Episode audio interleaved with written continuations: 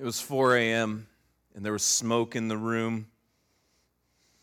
This had been months in the making, and it was a battle for world domination. The conversations were intense, and they were serious, and they were all centered around a card table that one of the roommates had taken out of his mother's basement. And there sat on the card table the old game of Risk, complete with a game that I'm not kidding had been going on for months and was stored in a neutral location because there was a lack of trust amongst some of the amongst some of the players. There were no women involved, predictably. It was 4 a.m. on a Saturday morning. They had other better things to do. And if any of us gentlemen were associated with a woman at a time, I think we probably wouldn't have been in that room either. But there we were, all sitting in the room. And then it happened. One of my friends was double crossed by somebody that he thought was a friend, and he looked at him astonished as the, game, as the game was now over for him, and his territory had been attacked by an ally that he thought he could count on. And he looked at him, and the guy across the table looked at him and just with an evil laugh and trying to channel his best movie villain, looked at him and said, The enemy of my enemy is my friend. And started laughing. And my friend did not find this funny. And I was over. I, I don't know which is sadder the fact that this game was happening or the fact that there were people like me watching this game happen at 4 a.m. on a Saturday morning. I'm not sure. But all I know is the next thing I know this game had been going on for months. My friend who was just eliminated took the card table and overturned it and up into the air go all of the pieces and the board game. And there was really about to be real violence that was about to begin right then. It was not anyone's finest hour. And you know me, I'm just there and I. I, you know, I'm a peacemaker, but it takes a while to get to that. And so I'm sitting there trying to commentate on the fight that I'm hoping breaks out before anything else. And, and there was just chaos in this room, just chaos in this room, all over a board game. All because somebody thought they could count on somebody else to be their friend and to be their ally. But all of a sudden, they had a mutual enemy, and then they became friends instead. Now, we see this play out in our lives sometimes in much grander ways and much more serious situations. Maybe some of you got caught up recently in the Barben, Barbenheimer uh, chaos, and some of you went to Barbie and then Oppenheimer, and, and you, you took in both features, or some of you drew the line. You're like, I'm team Barbie, I'm team Oppenheimer. But when you, when you think about Oppenheimer, it's a, it's a biopic of somebody who developed the, the nuclear weapons, and, and you think the atomic bomb, and think about this. Go back to World War II, and you think about people that we allied ourselves with in the name of a greater cause. Around what? The fact that we had a shared enemy. And now you look at how history has played out and how geopolitical things have occurred and how one time allies and one time foes have flipped the script. It's just part of the world in which we live. And that's not unique to our situation, it's not unique to our circumstance. In fact, this was going on in the early church as well. It's something that we have seen a little bit play out as we've looked at the development of the early church, but it really ramps up today as we continue our look at the early church by going through the book of Acts. And what we see today is we're going to see an alliance that was formed because there was a shared enemy. And the shared enemy was the church. It was people who put their faith and trust in Jesus. They were the enemy. And we're going to see what happened as a result of that. If you have your phones or your tablets, I'd invite you to follow along with us in the Bible app. It's a free resource that you can find whatever app store you utilize. It's got a number of great features within the app. One of the features is called Events, and there you can type in Lakeside Community Church, Algoma, or enable your locations. And this morning's this morning's notes will pop up. You can follow along with us right there in your device. You can make notes, you can highlight things, you can save things. It's a great feature. If you have a traditional Bible with you this morning, we're going to be in the New Testament book of Acts, Acts chapter 12. And if you're joining us via the stream this morning, thanks so much for watching. My name is Brian. I'm part of the team here at Lakeside, and the verses will be available for you on the screen below as we see the gospel has been spreading across the region but it is now the target because there are some enemies of the church and they have united. Acts chapter 12, verse 1, we read these words About that time, Herod the king laid violent hands on some who belonged to the church. About that time, Herod the king laid violent hands on some who belonged to the church. This is Herod, Herod Agrippa the first. He is the great, excuse me, he is the grandson of Herod the Great. Herod the Great was king at the time of the birth of Jesus, and now his grandson has assumed the throne. And he had a rocky relationship with Rome, who oversaw the region, and he had a rocky relationship with a lot of people because he essentially had defrauded them. He'd essentially taken loans from people that he never repaid. And so he was imprisoned at one point, and now he had gotten out of prison. He is now risen again to power. And here he is in control, but he's made a lot of enemies. So, in the process, his rule was never on the most secure footing. He always had these he always had these people who were gunning for him. He always had these people who wanted his spot, even more so than what is typical in that role. And the reason is because of the number of enemies that, he's, that he had made previously from the people he defrauded, from, from the way that he conducted himself. There was some infidelity involved with, with his life as well. So you name it. You defraud people of money, you have infidelity, you, you have relationships with, with other people's spouses, and all of a sudden you have people who are gunning for you. You have made a number of enemies, and that was true of Herod Agrippa the first. He had a number of enemies. He had a number of enemies. Now, the Jews, they were hating what was happening with the early church. And they were a large portion of the people that Herod Agrippa was overseeing. And so all of a sudden, he figures out that if he goes after the shared enemy of the Jews, which is the church, which is those who have placed their faith and trust in Jesus, then he can earn political capital with a large contingency. And so that is exactly what he starts to do. And he ramps up the violence against people that had made the decision to follow after Jesus. And then Luke continues what occurred in verses 2 and 3. He killed James, the brother of John, with the sword. And when he saw that it pleased the Jews, he proceeded to arrest Peter also. This was during the days of unleavened bread. So, what we see here is Herod figures out that he can earn favor from the Jews by going after the Christians, and we see the first apostle now who's martyred. Not the first martyr, we've seen Stephen was already previously martyred, but we see the first apostle now. That James, the brother of John, he is the one of the disciples. He is the first one who has now been put to death. He has been killed. And Peter has been arrested. And Herod, for all of his faults, he was a really good politician. And the reason that I say that is because of when he timed out this violence. He kills James and he arrests Peter right at the, right at the time where it would get the most positive reaction from the Jews.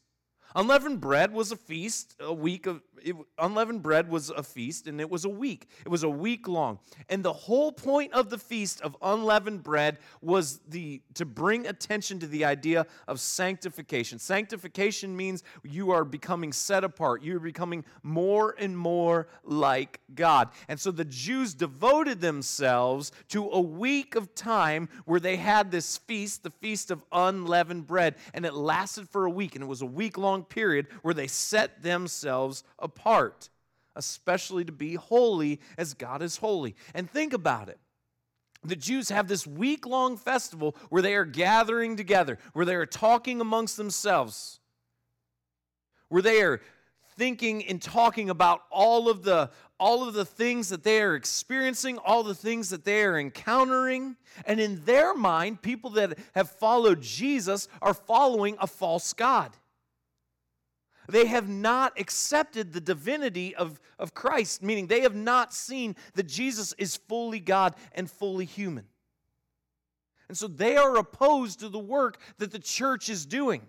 And so, what better time to come in if you're trying to earn the favor of people than to recognize here are all of these people gathered together. And the whole focus of their time together is that they need to be set apart. And I'm going to come in and I'm going to kill somebody who they look at as saying, this, this person is corrupt and I'm going to arrest another high profile leader in the faction that they are against. It's brilliant political timing. Brilliant political timing. And that's what Herod does. And when he had seized him, he put him in prison, delivering him over to four squads of soldiers to guard him, intending after the Passover to bring him out to the people.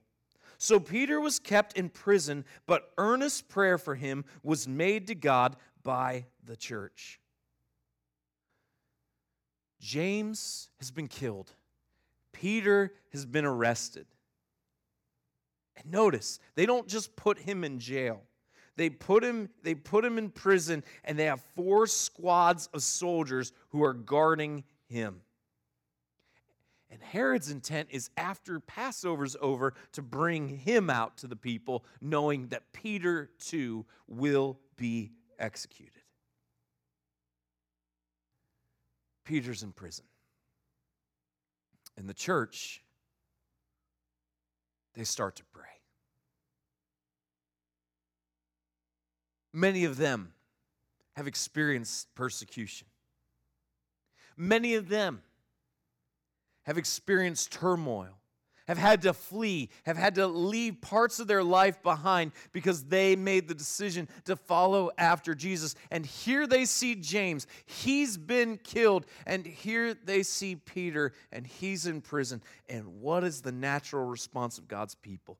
That they pray, and they pray earnestly. I don't know the situation that you're facing right now. I don't know how life looks bleak and the future seems uncertain and it doesn't seem very promising. I don't know every situation, every circumstance that you're facing, but what I do know is this that when you face it, your default, your go to, your first thing should be to pray earnestly. And as people that love and follow after God, as people that love and follow after Jesus, we have to recognize that there are situations and there are circumstances that we're going to face and that we're going to endure that we don't necessarily want to face and we don't necessarily want to endure. But that we are never, ever alone when we face those things. so I just want to invite you right now in the quietness of this moment in the quietness of your heart to pray for that situation and to pray for that circumstance. The one that is exceptionally bleak, the one that it seems like there is no hope, the one that when you think about it, it seems like the world is crumbling down around you because of that. I want you to lift that up to God right now.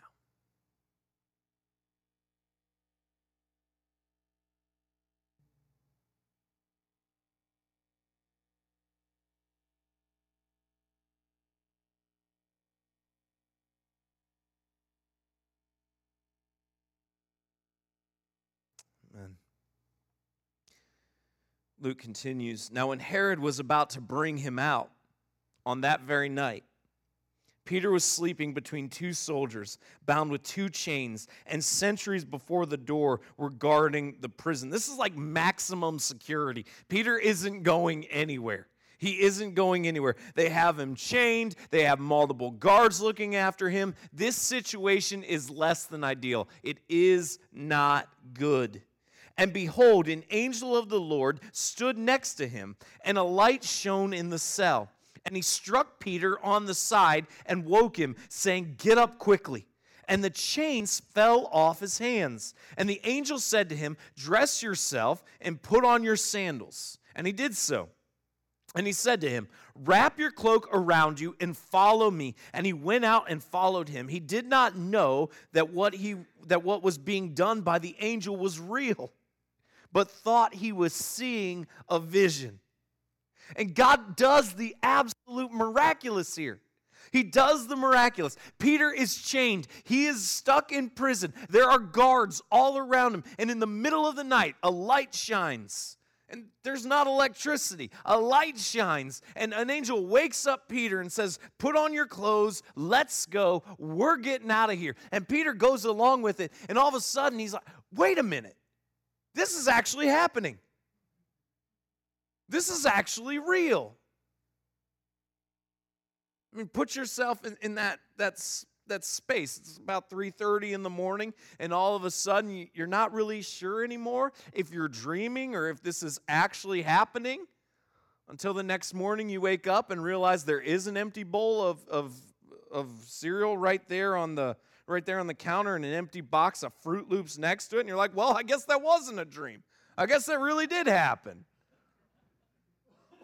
That's purely hypothetical. I don't know where I came up with that. You know, but you just put yourself put yourself in a scenario like that. And that's what's happening here. That Peter thinks this is too good to be true. He thinks what's happening is too good to be true. He thinks that this is just some vision that he has by God. And all of a sudden he realizes, no, I'm walking out of this place like I just got parole. Like this is this is incredible. And I just want to ask you a question. Is when is the last time in your life that God has done something that you've just had to pinch yourself or you just have to shake your head and you just have to you just have to remind yourself that no this actually happened. This is actually real. When's the last time that God worked that way in your life? That doesn't mean that this is normative. It doesn't mean that, that every person that's ever in the history of, of society who has given their life to Jesus and been persecuted because of that has received a miracle. I'm not saying that. But when is the last time that God has shown up in a really big way in your life and worked in a really significant way? Just blessed you immensely. When is that? And here's the next question that I want you to answer. Is when's the last time you've asked him to? Because our posture sometimes is we're in chains. And the guards are all around us. And rather than our default being to cry out to God and ask Him to intervene, our default starts to be these chains are they're really tight on my wrists. The AC in this cell really leaves something to be desired. I don't have any privacy. And our posture really quickly becomes we start to complain and we start to we start to find ourselves in the circumstances that we are and and rather than spend our time and our energy calling out to God, and, and rather than that being our default, our default becomes we complain. And we focus instead on our circumstances. And sometimes the reason we stay stuck, not all the time, but sometimes the reason we stay stuck is simply because we haven't asked God to do anything about our situation. We've spent our time complaining, and we've spent our time scheming, and we've spent our time trying to figure it out ourselves. And so, you know that really big thing that I just asked you to pray for? I'm going to ask you to pray for it again. I'm going to ask you to ask God to show up and to work in a really big way right now.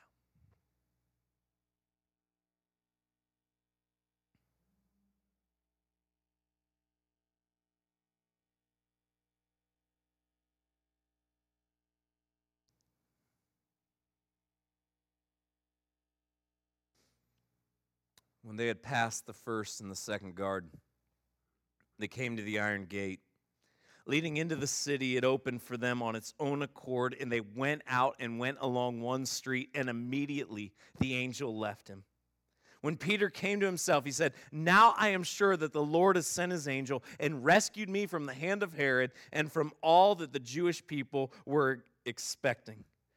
Peter is overcome with this fact that God has rescued him. And when he realized this, he went to the house of Mary, the mother of John, whose other name was Mark, where many were gathered together and were praying. And when he knocked at the door of the gateway, a servant girl named Rhoda came to answer. Recognizing Peter's voice in her joy, she did not open the gate, but ran in and reported that Peter was standing at the gate. So, what we have now is Peter has miraculously been taken out of prison. And now he goes to Mary's house where many have gathered together. And when adversity comes, I just want to invite you stop trying to figure it out, stop trying to do it all on your own. It, it is not a sign of being secure. It is not a sign of being strong to feel like you have to endure every circumstance and every situation that you encounter in your life by yourself. God has designed us for community. God has designed us for one another. And I recognize there are people who are more comfortable with, with different levels of connections and everything else, but every single one of us has a need to live in community so that when situations like this occur, notice what the response is. You have an entire team of people who are gathered together praying for Peter. He is not alone and he is not isolated. And he shows up and he knocks, and Rhoda comes out and she hears Peter's voice and she leaves him standing outside because she's so excited that God has just worked. I love this. I love that Peter's out there knocking, and Rhoda, Rhoda hears Peter, and then she just runs back inside because she's so excited. We're, we're so glad that, that God has brought Jacob and, and Janessa to, to the team. And uh, Jacob filled in, did a great job last week while I was out on vacation and, and just enhancing so many areas of, of ministry here at Lakeside. We are so glad that, that they're part of the team and, and that Jacob is here and, and serving. And, and part of our process of getting to know people, one of the questions that I frequently ask people if they're married is tell me your story. Tell me, how did, how, did you, how did you get engaged? I love that question. How did you get engaged? And Jacob told us the story of, of how he got engaged. And I'll let him tell the whole story sometime. But what I love about the story is as Jacob asked Janessa to marry him, she just took the ring and put it on. She never gave him an answer. She just put the ring on her finger. And it wasn't until later on when he was on a conversation with somebody on the phone and they asked, well, Did she say yes? He had to say, mm, Not really. She just put the ring on her finger. So it ended up all right for them. And that's what's going on here. That's what's going on here. Peter knocks. Rhoda hears Peter's voice. She runs back inside because she is so excited. And Peter's just left standing outside. And she goes in and she tells everybody, Hey, Peter's out of jail. And they said to her, You are out of your mind. But she kept insisting that it was so. And they kept saying, It is his angel.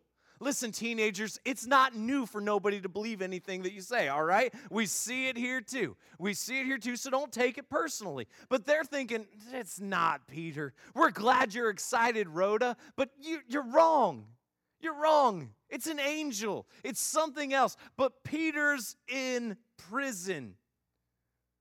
But Peter continued knocking. And when they opened, they saw him and were amazed. But motioning to them with his hand to be silent, he described to them how the Lord had brought him out of the prison. And he said, Tell these things to James and to the brothers. Then he departed and went to another place. Peter keeps knocking. They finally come and they open, do, open the door and they're celebrating. They're celebrating the miraculous. They're celebrating what they have seen. And notice what Peter does he quiets them down to make sure to tell of how God has worked. We need to be careful that we remember the giver of the blessing and not just the blessing. We need to be careful that we don't just, just grow so accustomed to, to how God has blessed us that we take for granted the fact that that blessing is from God. And here they are celebrating and they are ecstatic about what they have seen. And Peter quiets them down to proclaim the fame of God and to give him the glory. And now, when day came, there was no little disturbance among the soldiers over what had become of Peter. And after Herod searched for him and did not find him, he examined the sentries and ordered that they should be put to death. Then he went down from Judea to Caesarea and spent time there. Peter's gone, he's missing. And the soldiers, they're executed. Now, Herod was angry with the people of Tyre and Sidon, and they came to him with one accord. And having persuaded Blastus, the king's chamberlain, they asked for peace because their country depended on the king's country for food. On an appointed day, Herod put on his royal robes, took his seat upon the throne, and delivered an oration to them. And the people were shouting, The voice of a God and not of a man. And immediately an angel of the Lord struck him down because he did not give God the glory, and he was eaten by worms and breathed his last. That is an awesome, an awesome story to learn about in Sunday school that I never learned about in Sunday school. But just think about what you can do with that. I mean, granted, you probably don't want worms crawling in the church for the rest of the week after that lesson, but what an incredible lesson. Now, why? Why does God strike down Herod at this time? I mean, I can get behind God killing Herod, don't get me wrong. That part doesn't bother me. Maybe we're different in that. Maybe that's the part that really bothers you. The part that I have questions about is hey, God, aren't we a couple weeks late?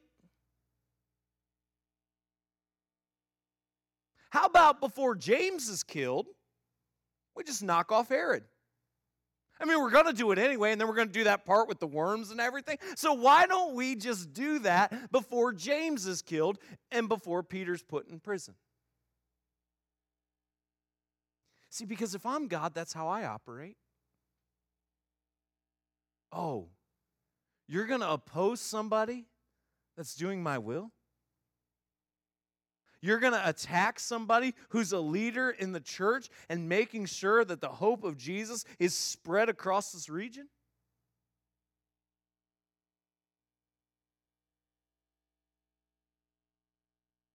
Why does God act now?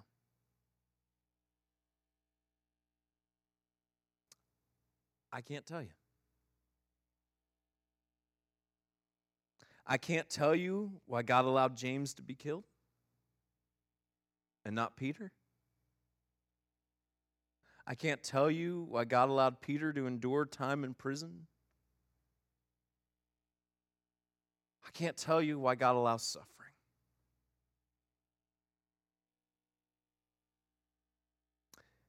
I have a pretty good idea why he struck Herod down here. And Luke gives us clues just a couple verses earlier. Notice the difference in responses. When Peter is miraculously taken out of prison and he shows up, he makes it a point. Makes it a point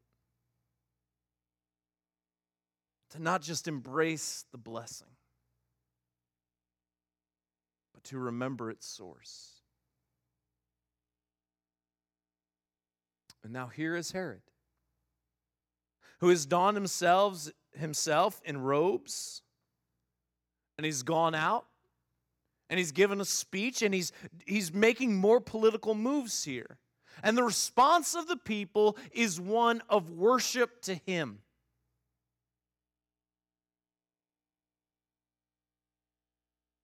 And they cry out, You are a God. And he accepts it. And he embraces it. And immediately that's his downfall. We live in a culture, we live in a society that wants to worship. The only problem is what our culture and what our society wants to worship is seldom the one who is worthy of worship.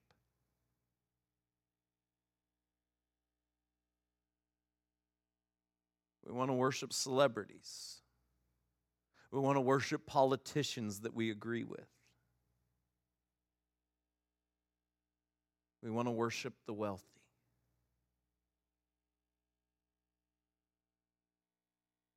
And this is a reminder that we, as people that love and follow after God, need to be very careful of what we worship.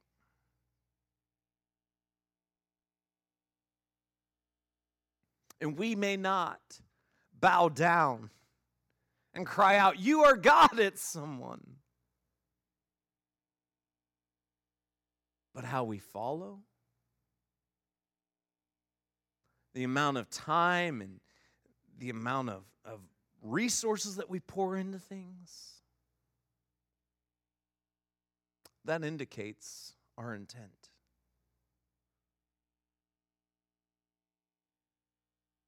And God here protects his glory. And Herod is killed. But the word of God increased and multiplied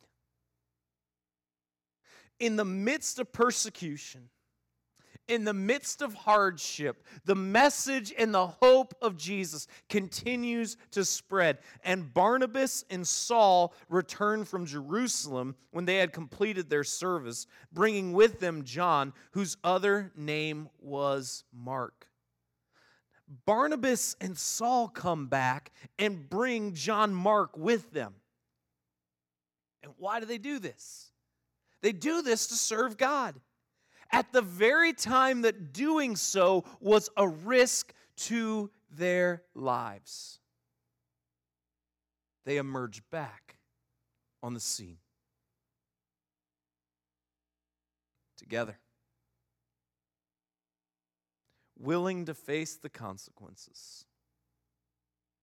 And this is, is really the, the half the half point of the book of Acts.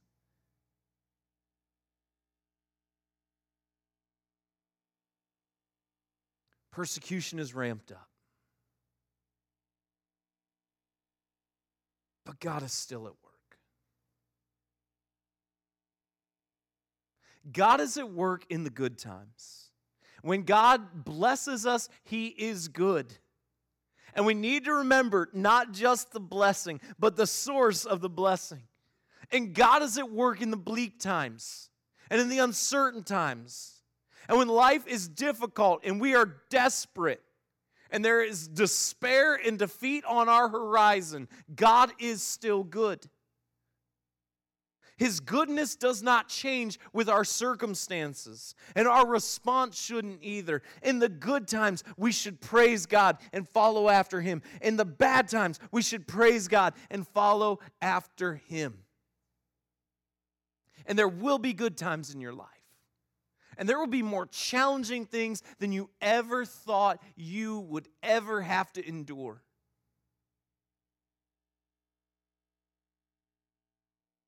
So, the challenge for us is this it's to remember God in the good times and not just his blessing.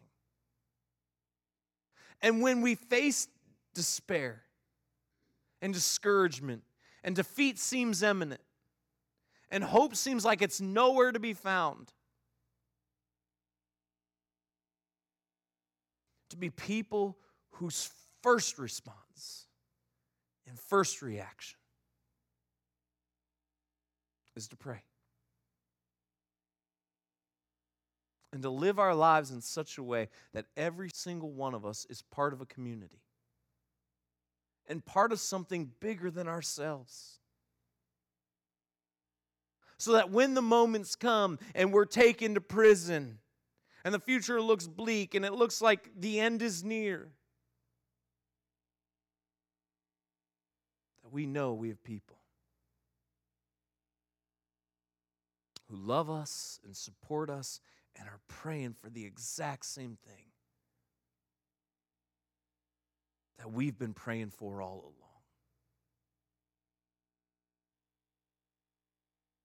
So I want to encourage you when when discouragement and despair comes, that's not fun. And I don't know why God always does what he does. I, I don't. Sometimes looking back, you figure it out, sometimes you don't.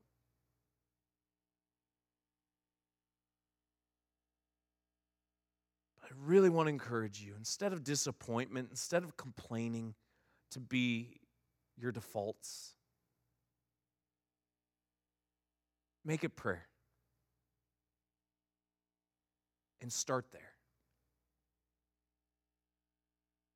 And have those couple people that you can count on, that you know are praying right next to you. And I promise you this it will change your life. Doesn't mean everything's going to be perfect, doesn't mean everything's going to be easy, but that will change your life. And when God blesses you, and He will. Don't fail to see the giver of the blessing. God, I pray that we would be people who, in the good times and the bad, worship you. When life is good and we're reminded of your goodness, may we remember you when the future is bleak and defeat and despair seem certain. May we worship you. God, make prayer our default posture. Let it be more than something that, that we just talk about, but let it be something that we practice, something that we implement. God, we don't know why you always do what you do. So help us, especially in those moments where we don't understand, to trust. We pray that every person that walks in these doors, God, knows that they are loved by you first and foremost, and knows that they are loved by us at Lakeside. I pray that every person that walks in this place would recognize that they don't have to walk through life alone. when the hard times come, that they know that their support is here. And the people love them and are praying with work in us individually so that corporately we can be the community that you have called us to be. Let this be the posture of our lives. And may you be glorified, Jesus. In your name we pray.